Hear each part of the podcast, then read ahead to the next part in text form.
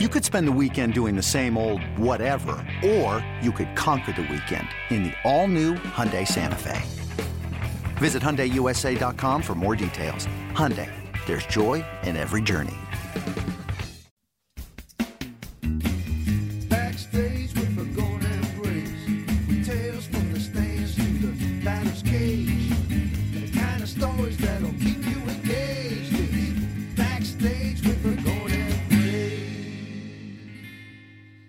Hi, everybody, and welcome to Phillies Backstage. I'm Tom Burgoyne, joined by uh, my buddy and pal, and you're looking like an Christmas elf today, John. And why am I looking like a Christmas don't know, elf? you got uh, a, a Christmas elf who hasn't shaved in about two days, but uh, no, I'm John. I'm pumped. This is our last show of the year, and uh, we got a great guest. We do have a great guest. Uh, we've met him because he. Uh, the, the good news in Philadelphia is that all the teams have great relationships: Sixers, Flyers, Eagles, and obviously Phillies. And we have had uh, our next guest, Doug Pederson, uh, come down for uh, many times. Took batting practice, batting challenge, and then threw out the first pitch. So let's bring him right on. Doug, how you doing? Hey guys, doing well. Thank you so much for having me on. Those are some great memories right there. I remember those uh, those little hitting or batting little contests we had right there in the stadium. Those were those were a lot of fun. Well, it was fun because we'd have like the guys come down. We'd have like Jordan Mailata. That's the first time I met the guy, and the guy's huge. You know, to seeing him with a with a baseball bat, and Jon Dorenbos I was obviously a big part of it way back when. And uh, yeah, and, and do- I- you actually played baseball, right? I assume growing up. I did, yeah, I did. I did play baseball. Um, high school. High school was about the uh, the, the limitations of my baseball career. 'cause I chose football after that. Well, I tell you what. So I've been with the Phillies. This is my 29th season, believe it or not, and Tom's actually been here longer. Um, and I've I'm usually the one that brings celebrities down to throw out the first pitch. And I remember when you came down to throw out the first pitch, I gave you the advice that I give to everybody. I always say, look, you're on top of, you know, you're in front of the mound. You, you, you don't want to go into the ground. I always say aim a little higher than you normally will, and, and don't try to throw a seed. You know, you just want to basically aim high. If you go too high, you get a ooh. You go too low, you get a boo. So you're looking. I mean, you're just kind of nodding your head, just so you know. I think basically whatever I was saying was going in and out of your, you know, your head. And you get up there, and I'm I'm not just saying this because you're our guest today.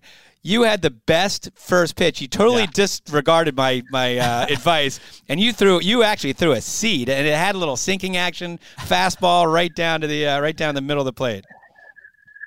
Well, I tell you what, um, I was that's the most nervous I've ever been doing anything uh, like that, remotely like that. And of course, that's the first time I've I've ever done that situation. You know, throwing out that pitch and, and everything. And you know, I, I had to, I had to throw. I think I threw about six or seven innings in the bullpen underneath the stadium to get my arm to get my arm loose and ready to go.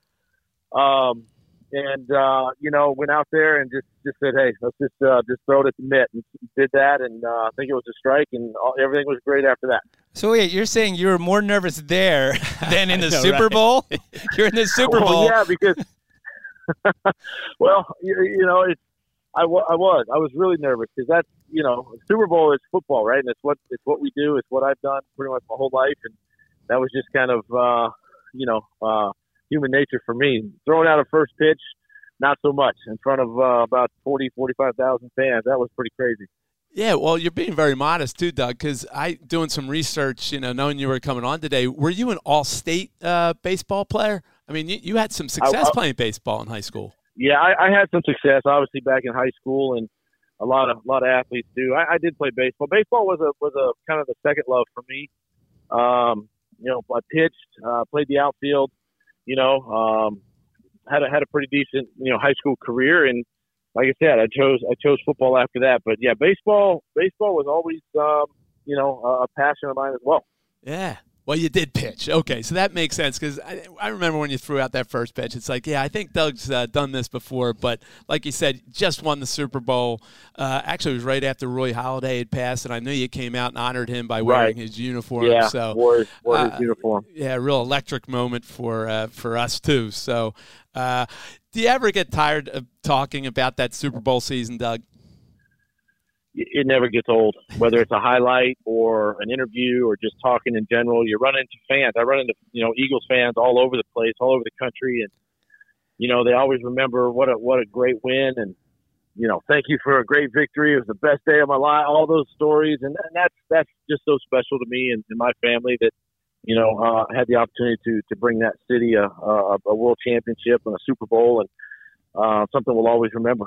Yeah, I mean, do you ever uh, just for uh, giggles watch YouTube? John, I, I love watching, especially getting ready for you know knowing Doug was coming on, watching YouTube videos of fans on when that last play gets dropped, you know, Right. and uh, the Eagles have won Every the Super Philadelphia fan had their Yeah. you know, stomach just churning. But, and, but, but I love watching the, the YouTube videos of fans recording themselves watching the games. Uh, do you ever watch those, Doug? I mean, it just must give you such a thrill to see how the fans, you know, just reacted after that win.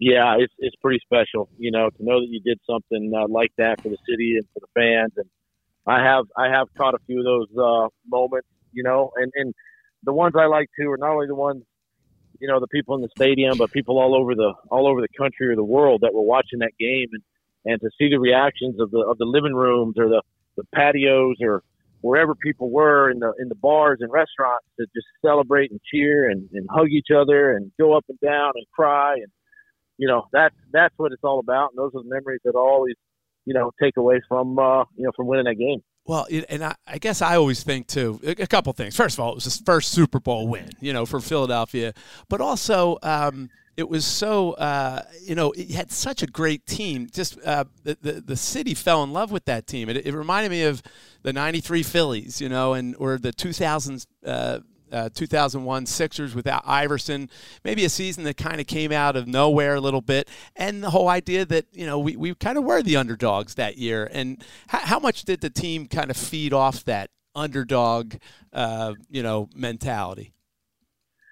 I, I tell you what, I, I think I think the city really embraced um, you know that underdog theme when our players. Uh, I remember it was Lane Johnson, I think, and Chris Long with the team at the time, and they came out after I believe it was the uh, NFC Championship game, I think, and they wore the dog mask, and um, you know, I just think the city embraced that moment. It it it, kind of it kind of it, it sort of resonated throughout the city, right? The underdog mentality and and uh, that whole season, that's how our players felt. Felt like we were the underdogs the whole the whole season, and you know something something something that we can embrace, something that we could kind of play each week for. Quite honestly, they're playing for each other. They're playing for the city, you know, and the fans, and and um, carried it over to the Super Bowl, and you know, underdogs and, and the whole thing in the Super Bowl, and that that to me is what's special about that team is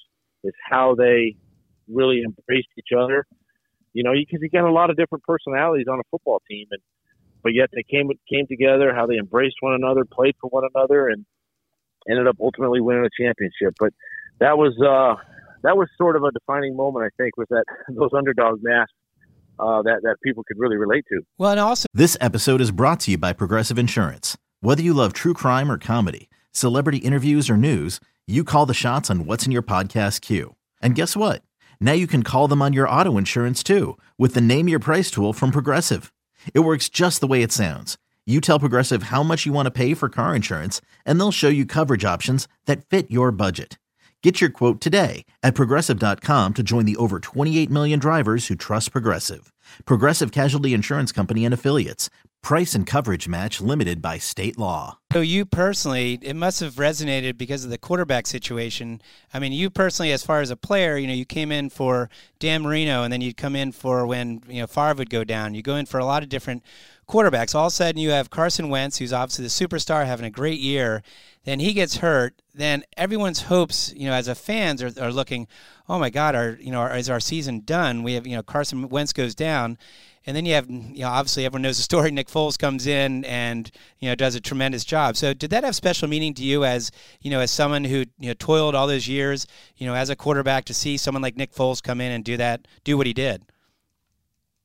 Yeah, I mean, you know, I, I, my whole career was a, backup, and you know, I think about that season, 2017, and you know, we lost Jason Peters, we lost Chris Maragos, we lost Darren Sproles, Jordan Hicks, we lost these guys to season-ending injuries, and you know, Carson Wentz, and you know, the guy behind them just stepped up, and the guy behind him was prepared and ready to go, and that's that's the life of a backup, you know. And I think about Nick Foles. That's that was, you know, I, I never obviously as a backup quarterback never you know, won a championship or took a team to a championship, but you know, that's just that's just who and kind of you know what our team was that year. And and I give a lot of credit to my my coaching staff for preparing these guys to come in and preparing Nick Foles to come in and you know take over for an injured Carson Wentz, who was probably going to end up being the MVP that year. And um, you know, and and that's that's what resonates again. I think thinking about what Nick did, you know, thinking about my career as a backup, thinking about all the backups that came in that year and ended up being starters for us. Um, just a special, special team, and, and quite honestly, that's what it takes to, to win championships. You got to have a special team of special players, and you know, um, a lot of players that, that kind of gave of themselves to their teammates. That's that was something we talked about, you know, as a, as a team, and um, it's just an amazing feeling. Uh, obviously, knowing that that's that's uh, you know what we did and, and what we accomplished. And leadership too, Doug. I mean, uh, on that team, you had some great leaders, uh, and I wonder too, as, as a coach, um, do you have to identify players on a team? or do they just kind of naturally rise to the top? And and I ask that too. I always go back uh, to the '93 Phillies again, where you know Jim Fregosi needed a guy in the clubhouse. And he identified Darren Daulton, who at that time uh, hadn't had a lot of success, a lot of injuries, um, but you know he was growing as a player and, and certainly as a leader. It was always there, but he was never the vocal guy. And Fregosi did meet with you know Daulton before the season and, and ask him, hey, I really need you to kind of uh, take my message to the team and, and be that guy in the clubhouse. Do you have to kind of identify a guy, and, and was there a guy that you did in 2017? You know, I think that's uh, part of the part of the off season. You know, for me, um, is, is where you really begin to see kind of the structure of your football team and and who really is going as a player, who's going to embrace, you know, the leadership role. Obviously, you think about what you think about the quarterback, right? He, he should be. Uh, and Carson was a tremendous leader on that team. And you think about, you know, a guy like Jason Peters, a veteran, a veteran guy. You know, Malcolm Jenkins, a veteran guy. Chris Long, veteran players who had been on championship teams in their career.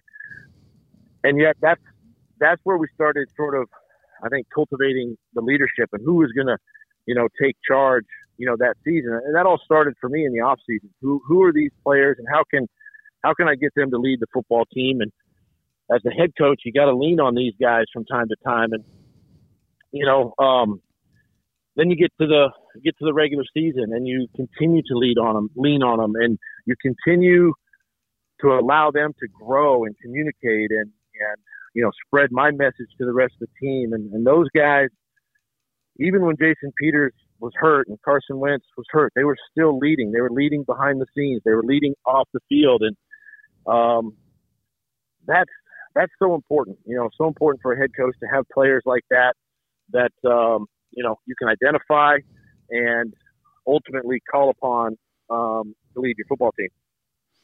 So then you you obviously won a Super Bowl with the Packers in 1997. So as a coach, uh, when you're up in uh, Minneapolis, what was your what did you take from that Super Bowl as a player to preparing your team best, you know, for your, you're obviously facing the Patriots. You got a little downtime. You know, there's a lot of ways a, a, team can go as far as letting guys loose. You know, being very strict as far as you know what they're doing going out. What was how, how was your again philosophy shaped as a player back in '97? Well, you know, again, I think about I just think about the team itself. I think about the construction of the roster and the players, and you know, Mike Holmgren uh, was our head coach and how he led you know how he led you know our football team and the, the messaging, um, the consistent messaging throughout the entire season, you know, and then we ultimately get to you know the Super Bowl, and and it, it's it was it's ironic because I got to sit down with Mike Holmgren. He was he was uh, doing the radio broadcast for Westwood One, and he wanted to do a sit down interview. So I was able to sit down with a former head coach of mine and, and kind of pick his brain and I think the number one thing he kept saying was just be consistent. You know, be consistent with your messaging. Be consistent with, you know, what got you to the championship game. Be who you are. Don't don't do anything differently. And, that, and that's just something that I think resonated with me as the head coach of the Eagles. You know, once we got you know, to that final week and up in Minneapolis and, you know, really all the speeches were done by then, right? You're at the, you're at the last game of the season and you're kind of, kind of tired of doing all the speeches, but that to me resonated so much. Um, just do what got you there. And, and, and that was the biggest message that I took away from, you know, being there and in uh, that final week. Well, you also brought in a guest speaker, right? With the, who's one of the most famous Packers well. of all times. Yeah, yeah. Brett came in and um, you know, he always he, he told me earlier in the year, he says, Hey Doug, he said, if you make the Super Bowl, I'll come I'll come speak to your team if you want. And I said, Well, all right, you know, so I, I held him to it and he came and uh spoke to our team, I believe on Saturday and, and just kind of shared some words of wisdom with them and somebody who had been there, right? Somebody who had been there and done that. Uh, had a had a tremendous career, obviously, and and uh, he was gracious enough to come and, and talk to the guys. Ah, awesome. And I have to, you know, John and I are sitting here. It's like, all right, who's going to ask Doug about Philly Philly, the Philly special?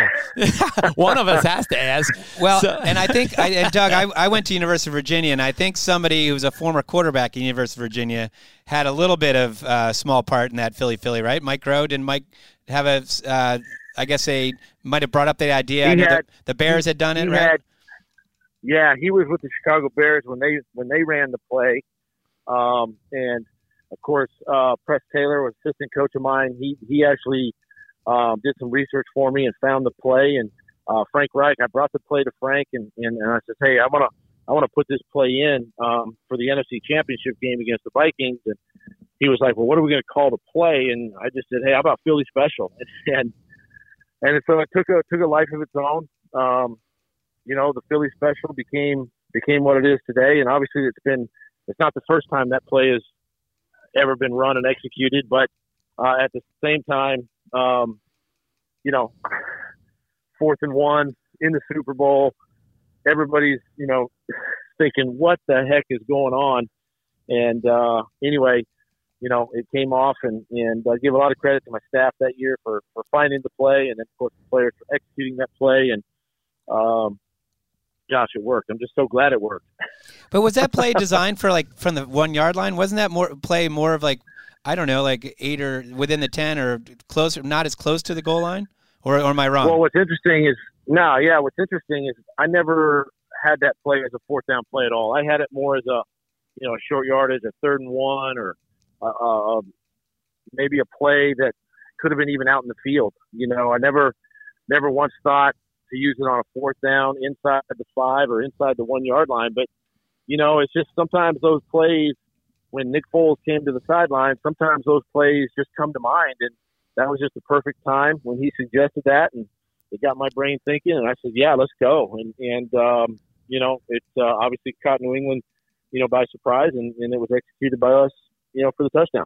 Yeah, and I wonder, you know, you're always uh, have you had the reputation of being aggressive, and going into that game, you're facing the New England. Obviously, you knew, you know, we, we were going to have to score a lot of points. You know, uh, I guess did you have in the back of your head like, hey, in this game, you know, uh, if we have the opportunity for a trick play or two, uh, were you thinking that way? I was, I was, you know, and and a lot of my mentality, a lot of a lot of my thinking and, and process is just how I was going to call that game. Two, you know, I knew we were going to have to be aggressive everywhere on the field. You know, we're playing a great football team. You know, Tom Brady's a quarterback, Bill Belichick. They've been there, they've done it. Um, and I just knew that we were going to have to be as aggressive, and, and we were going to have to maybe pull out a trick play or two from time to time, and maybe go for it on fourth down a couple times, and you know, stay, you know, stay as aggressive as we could, and and that's that's what we did, and that was, you know, the two weeks leading up to the Super Bowl. That was kind of my message to the football team: is we got to we got to you know, we got to keep the hammer down, put on the gas. You know, we can't let up. Even if you get the lead, you can't let up. If you're behind, you can't let up. You know, and and um, the guys, the guys did it, and and they finished. You know, we talk about finishing all the time in sports, and um, they finished that game and best game ever. Nice. Well, Hey, it's Kaley Cuoco for Priceline. Ready to go to your happy place for a happy price? Well, why didn't you say so? Just download the Priceline app right now and save up to 60% on hotels. So, whether it's Cousin Kevin's Kazoo concert in Kansas City, go Kevin, or Becky's Bachelorette Bash in Bermuda, you never have to miss a trip ever again. So, download the Priceline app today. Your savings are waiting. Go to your happy place for a happy price. Go to your happy price, Priceline. And just for the record, Doug, just for the record, I got to tell you, uh, my brother's house in Bluebell, the whole Burgoyne family is uh, is there, and I don't know who in my family did take a cell phone uh, video of the uh, the Philly special. So we're all around the TV. There are like 40 of us in the house, and we have a video of our reaction to that play. That's great. We we didn't post it on YouTube, but you know, I, every once in a while, I I whip out that video and just like, oh my gosh, we went nuts. That's great. Hey, Doug, also, you know, I guess it had to been your thinking. If I remember correctly, the Jaguars were in the AFC Championship. They had the lead, and at halftime, I think they, or before, right before halftime, if I'm remembering all this correctly, I think they had the ball with like 40 seconds left on their own, maybe 40, and they decided to take a knee. And that you must have looked at that and said, you know, I- that we you got to be aggressive right there, right? You're playing the Patriots, as you just said earlier.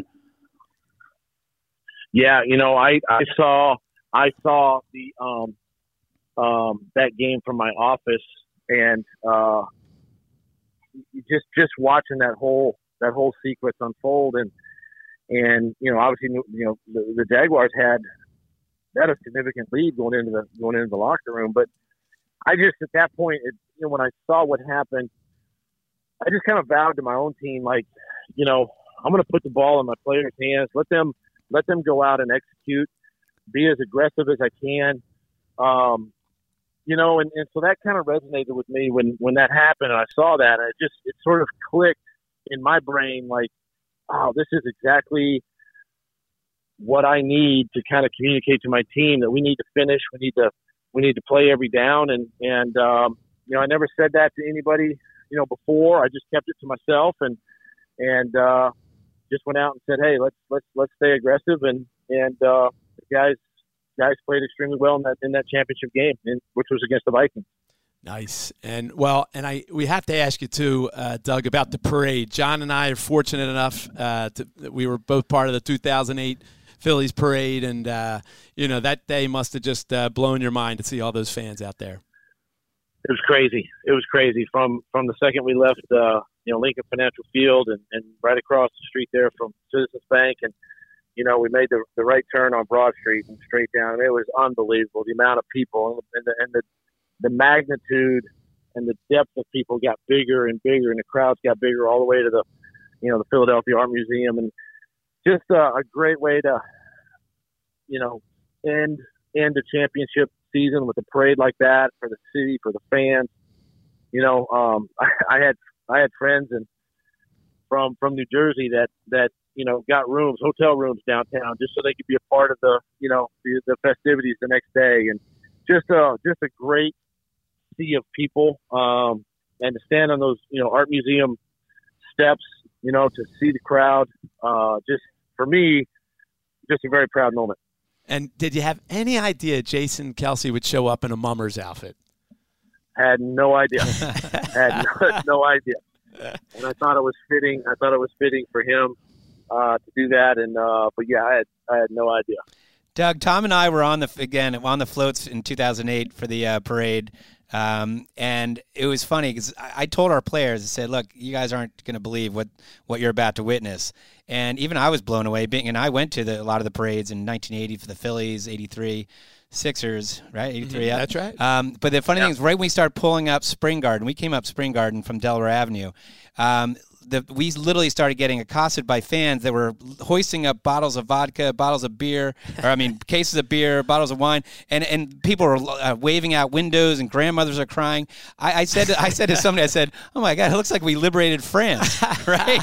Well, hey, there's a YouTube of Doug. You made a great catch on a Bud Light. I That's think. right. Yeah, there's a great YouTube that circulated. Yeah, that was that was a great catch. I had my wife. My wife was on the uh, bus with me, and, and I, I saw I was looking down, and I saw the guys. They were, they were you know obviously they were throwing beer cans and stuff, full beer cans, you know, up on the buses and stuff. And one was actually headed towards the direction of my wife, like the back of her head, and I just happened to reach out and, and snag it. Actually, was a, a pretty good catch. But yeah, that was uh, that was a crazy day. You know, people throwing stuff, and you know they're throwing footballs and different things for us to sign and throw them back, and just uh, again, just a special day. That's great. Uh, a couple, just a couple more memories about as you as a player, because there's two big moments. One, uh, you were the quarterback for when Don Shula had his historic 325th win. Tell us about uh, what That's that what that was like. Yeah. Well, you know, and ironically, it was against the Philadelphia Eagles um, Yeah. at the old Veteran Stadium, you know, in 1993. And, you know, I went in that day as the backup quarterback. You know, everybody thinks that Dan Marino was the starter, but he wasn't. Scott Mitchell, the backup, was actually the starter that day. Dan had tore his Achilles earlier in the season. And, and then Scott, Scott not got, got knocked out with a, with a little bit of a shoulder injury. And next thing you know, I'm in there. And, kind of, kind of two things. One, we only threw the ball when I was in there six times, which which is unheard of.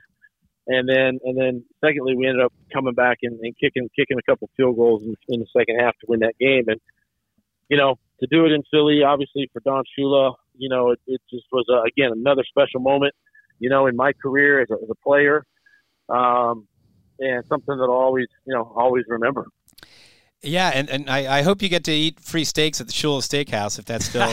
It's not. I don't think It's not open it's anymore? Not here in Philly anymore. No, it's well, a maybe, but it still has got to be open around the country, gotta- I think there's probably a couple. I think you should get free steaks there, Doug. Um, I, I that would be nice if I did, but I don't think I do anymore. Well, I'm sure just like Charlie Manuel, you don't pay for anything when you come to Philadelphia. So, uh, but one other moment, Yeah, which, no. which which I remember, we all remember Thanksgiving Day.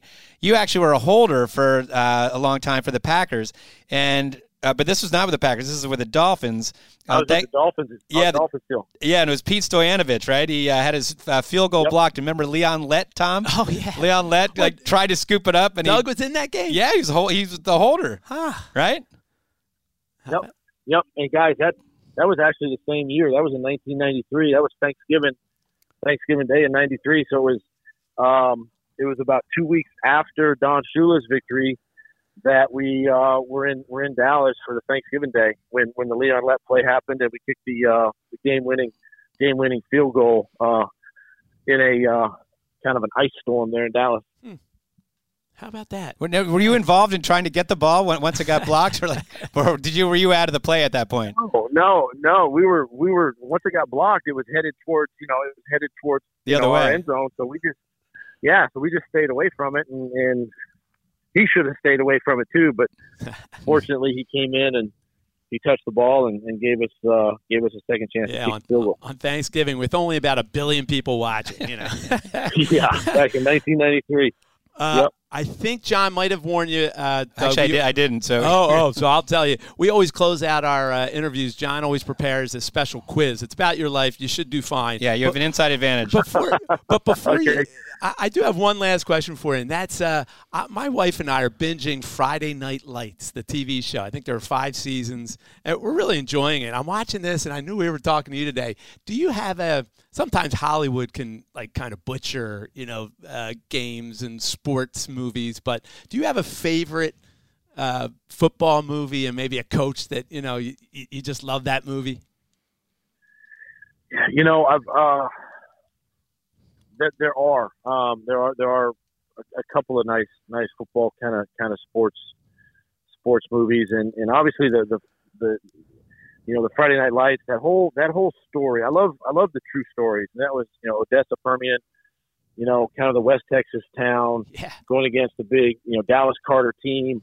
You know that year for the state championship, and I think Dallas Carter had who knows they had they had um, gosh seven eight nine ten you know Division one um, you know athletes that year, and that that kind of stuff, and then for them to overcome you know and, and win that football game that's that's I hate to it kind of sounds cheesy, but it's kind of how our season was in Philadelphia. You know, you're kind of the underdogs. And you always felt like you were the underdogs, and but yet you come back and you win the game. And um, to me, those those types of movies um, really resonate with me. Um, again, because of my career and just the way things kind of unfolded for me. That's awesome. Yeah, I'm loving. John, did you see Friday Night Lights? No, I oh, did not. it- it's Yeah. tremendous. Now it's been on. It's been off the air for a while, but you can binge it, and Yep. I'm telling you, it's it's fantastic. All right, Doug, it's Yeah, time for With threats to our nation waiting around every corner, adaptability is more important than ever. When conditions change without notice, quick strategic thinking is crucial. And with obstacles consistently impending, determination is essential in overcoming them. It's this willingness, decisiveness, and resilience that sets Marines apart. With our fighting spirit, we don't just fight battles, we win them. Marines are the constant our nation counts on to fight the unknown. And through adaptable problem solving, we do just that. Learn more at marines.com. the, Great. it's time for the quiz. Ah, it's, eight, it's eight questions. It's about your life, so you have an inside advantage. And what we what we tell our guests is that the bar set is you have uh, if you get six out of eight, and we'll be lenient. But uh, Tom, as uh, as I mentioned, is the best is the best friend of the fanatic, right? So. Um, Okay. So you'll get something fanatic related. I know you're Fanatic you're- or swoop related. not Doug, swoop related. Doug loves swoop. He does, but this will be fanatic related. Yeah. Whatever you want fanatic wise, you got it. All right. So All right. all you got here we go. And it's multiple choice too. So uh, here we go. Oh. Question number one. You went to Ferndale High School in Ferndale, Washington, right? Which of these celebrities which of these celebrities did not go to Ferndale High School? I'm going to give you four celebrities. Three went to that high school, one did not. All right. Uh, a is Michael uh, uh, Koenen, who's a former punter for the Falcons and Buccaneers. Uh, B is Jake Locker, former quarterback for the Titans. Uh, C is Marshall Mathers, who is uh, also known as Eminem. And D is Daran Norris, who's a uh, voice actor for Fairly Odd Parents and some other shows. So is it Michael Koenen, Jake Locker, Eminem, or Daran Norris? It's Eminem. See, Eminem Final is answer. correct. Final answer. You Final answer is is great. All right. You also went to uh, Northeast Louisiana, which is now known as University of Louisiana at Monroe. Uh, which of these Yes. celebrities did not go to that school? Okay. Former Okay. former NFL uh, former NFL quarterback Stan Humphries, uh, Fred Rogers from Mr. Rogers' Neighborhood, country singer Tim McGraw, or former pitcher Chuck Finley. let's go with B, Mr. Rogers. Mr. Rogers is correct. And Doug, I got to tell you a quick story. So, uh, speaking of Tim McGraw, so Tug, obviously, we, Tom and I both knew Tug, his dad, uh, very well. So, Tug, Tom Burgoyne, before he was the f- best friend of the Fanatic, was doing music for the Phillies games, right? so, Tug- there, John. so You're Tug me.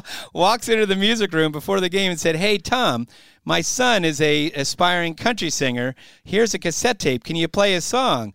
And and Tom said, "Sure, Tug, no problem." Tug leaves the room, and, and Tug and Tom's like, "Yeah, right, country singer." And he, I don't, God knows what he did with the tape. I tape. toss it in the into the box of, of music we never play. so, you know? needless to say, Tom Burgoyne will Yeah, never be a music program director. or- Ah, that's yeah. I, I wasn't scouting music at the time. Little did I know, Doug. there you go. All right, There you go. You're two for two. All right, you played in the World League of American Football for the New York, New Jersey Knights in 1992. Which one of these guys was not a teammate? Okay, so so you're going to go back to you know way back when. Wow. All right, but I but I tried to I tried to get some pretty big names here, ready? Or at least uh, Okay, from all the right. production point of view. A is Monty Gilbreth, B is Cornell Burbage, C is Philanda Newton, and D is Juan Epstein. Sorry, I just started guessing. What? What's the Juan- last one? D? Juan, I started laughing. Juan Epstein. Oh, it's got to be D. It's got to be Yes, D. Juan do you- Epstein. do you- from do you Welcome me- Back, Kotter? Yes, Juan Epstein from Welcome Back, Kotter started. Welcome back, Kotter. Yeah, I was All right. going to say. And and Epstein, Epstein's not necessarily your, your typical football name. Right. Epstein's mother is going to get him out of the football game. So, all right, you're uh, three for That's three. right. Number four, you were one of four individuals to win a Super Bowl as a player and a head coach. Which one is not one of these individuals? So, three of these guys won a Super Bowl as a as a player and head coach, and one did not. So it's uh, A is Bill Cowher, B is Tom Flores, C is Mike Ditka, and D is Tony Dungy. Uh, A. A is Bill correct. Four for four, Tommy. Cowher. He's on a roll. He is on Yeah. a roll. All Yeah. right. Keep it rolling. I'm not sure if they get easier or harder, but here you go. In 1995, you played for the Rhine Fire, which is located in Dusseldorf, Germany. You've got a very interesting career. Right. Which of these teams Yeah. was not in the World League of American Football at that time? Okay. A, Ooh, the Scottish okay. Scottish Claymores. B, the Milan Marauders. C, the Amsterdam Admirals. Or D, the Barcelona Dragons. Uh, B. Milan Marauders. He's on a roll. Five Really, for Doug. five, Tom. Crushing it. All right, six. The Chicago Bears scored a touchdown on their version of Philly Philly. We mentioned this uh, in 2016. Which of these players was not involved in that play? There's again four guys, three guys are involved in the play in the Bears. I think Bears. Doug's going to get this, but go ahead, John. Well, okay, I, I'm sure he. Okay, A is Matt Matt Barkley, B is Jeremy Langford, C is Cameron Meredith, D is Jordan Howard.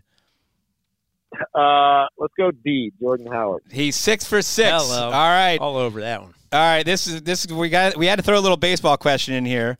You played for the Okay, you played all right. you played for the Eagles in 1999. Who led the Phillies in home runs that year with 31? Okay, was it Scott Rolen, Ron Gant, Rico Brogna, or Mike Lieberthal? You can and you can have.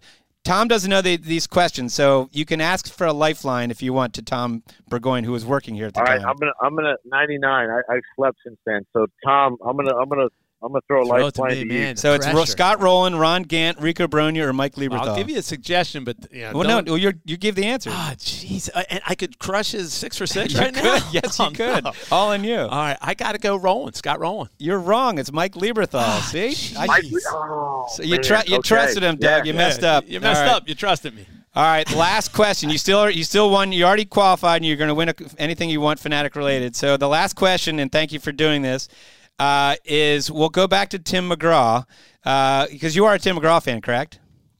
Yes, I am. All right, which one of these songs is not his song? So three are real Tim McGraw okay. songs. One is not. Okay. Uh, Okay. A is "Live Like You Were Dying." B is "Humble and Kind." C is "You Take the Medicine, I'll Take the Nurse," and D is "Southern Girl." Uh, see, C is that one sounds kind of out there. Is that like Ted Nugent or something? I, I, I, it was, that it- was- that that was a real country song, was believe it or wow. not. that is a real country. That was a real country song. Yes, That was a real country song. I looked it up. cow. Yes, someone someone made money off that one. So there you go. but not Tim. No, not Tim McGraw. He's too nice of a guy to do All that. right. Well, Yeah, Doug, you did yeah, it. yeah. Seven of eight. Congratulations, and uh, Awesome. hey, and, and Thank l- you. listen, we want to thank you for coming on, Doug. We're uh, we're fired up. John and I are lifelong Eagle fans, and uh, we really appreciate you coming on with us. A- And you have lifelong. Well- if you ever want to come to a Phillies game, obviously Tom and I will take care of you uh, and your family. Well, I appreciate that. It means a lot, and uh, what a what a great city to, you know, to, to not only coach in but to play in as well. And it's a great city when you win, and you know you get to meet some great people, you know, like like you like yourselves, and and just a lot of great memories, you know, from my career there, and and hopefully, uh, you know, hopefully I'll get a chance to coach on a on a sideline, but it'll probably be opposite of, you know, the head head head side there in Philadelphia, or the home side there in Philly, but. Uh, great place to play, and I appreciate you guys having me on today. awesome. Well, either way, Doug, uh, we'll be pulling for you. So uh, best of luck. All right. Thanks, Doug. Thanks, guys. Appreciate it. All right. Bye bye. See ya. How about that, huh, John? That was we are great. on a roll. And a super nice That guy. I mean, he is what what you read. If you you know, obviously, most of our listeners haven't met him. Super guy, down to earth. Uh, and again, I'm, I wasn't. He threw a seed on that first pitch. so you know, you, you know, I- you know, one one of the questions we should have asked him is that you know we always say catchers make the best managers. Well, I, I I'm assuming backup quarterbacks Yeah. probably make the best man, uh, coaches in the NFL because you know they're they're they're involved in the plays. They're they're seeing it from the sidelines. You know they have a front row seat. You know, and they're actually involved in the scheming of the play. So it's uh you know, but but he's again just like Charlie Manuel's going to go down. Uh, should never have to buy a drink or, or meal in Philadelphia. Absolutely not. And just it was so much fun just preparing for this interview, John, because you know I watched the the highlight NFL highlight film. I watched uh, you know a bunch of stuff. There's really great stuff on online. That you and I and I, re- I went to the Ambler Library and read his book. Uh, I thought I was going to check it out, and next thing you know, I got engrossed into the book. And next thing you know, I, Yeah. an hour and a half later, I I Well, a walked out. couple things about his career too. It's unbelievable how many times that Miami cut him. It was Five like times, literally five times. Like he was on, and so talk about perseverance. Yep. You know, and uh, and it was just cool. The other thing that really stood out to me, and, and kind of going back and looking at things, was uh, his speech to the team after they won the Super Bowl. So they came off the field after the Yep. trophy presentation, and you saw how close knit they were. Yep. I mean, and he mentioned Malcolm Jenkins. You know, uh, Malcolm went in there, and you know, Doug, of course, his speech was great. But then, you know, Malcolm just you know, first of all, love was their word. You know, uh, that the NFL highlight film featured that, like you know, how much they loved and respected one another, and it's just like it, it. You know, as a coach, he just has to be so proud. Like when he looks Yeah. at this stuff, like, wow, th- this is what being a head coach is all about. If even if they had lost that that game. You know, just that bond that that team had, and, and they were an underdog. Yep. You know, uh, it just just awesome. And you know there are rumors now that he is, um, you know, could be a, a good replacement for, um, you know, out in Jacksonville. Yeah, for sure. Um, Per- and perfect. well, it it really is perfect because you know here you got it. You know they just had a controversy obviously with their uh, current coach. Yep. Um, and Quarterback Trevor Lawrence. and there's a young quarterback, Yep. and here's someone that's you know was a backup quarterback, was known as someone to you know to groom, you know whether it's Carson Wentz or Nick Foles or whomever. So, uh, yeah, I think it would be an ideal Yeah. choice, and I think you know it could be interesting. We might have gotten him at the right time because you know what. I think his phone's going to be blown His phone might be hook, blowing up, uh, and I don't think he's going to be taking a call ends. from Tom Burgoyne and John Brazier. low on the pecking order. Right. Uh, John, hey, we finished the That was a fun year. That was a great year. Uh, happy holidays to you. and you too. Um, we yeah, it was a lot of fun, and uh, yeah, hopefully uh, better days and good days ahead in 2022. And looking forward to our next interview. We'll we'll, we'll go back to the Phillies uh, end. Awesome, awesome. All right. Well, and we also want to thank uh, everybody who tunes in to Phillies backstage. Uh, really, we love uh, the fact that you guys are out there listening. And uh, from John and I, happy holidays to everybody and happy New Year. Backstage.